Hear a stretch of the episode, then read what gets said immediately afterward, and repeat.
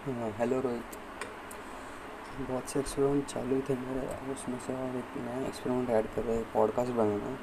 इसका मेरा फोकस तो यही रहेगा कि जो स्पेसिफिक टॉपिक है उसको कम से कम टाइम में कैसे रिवाइज कर पाओ या फिर जो चीज़ें अंडरस्टैंड हुई है मेरे को। मतलब एक चीज़ पढ़ी है उसके बारे में जो कोर कंटेंट रहता है वो समझ में आया है। तो सो मैं कोशिश करूँगा कि उसको ही रिपीट करें मेरे मुँह से कि जब भी मैं उसको सुनूं so it will take less time to revise me so ये मेरे बेनिफिट के लिए और मेरे लिए and kind of very selfish काम है। सो so, देखते हैं कहाँ तक जाता हूँ कितना फ़ायदा होता है कैसे कैसे लेट्स सी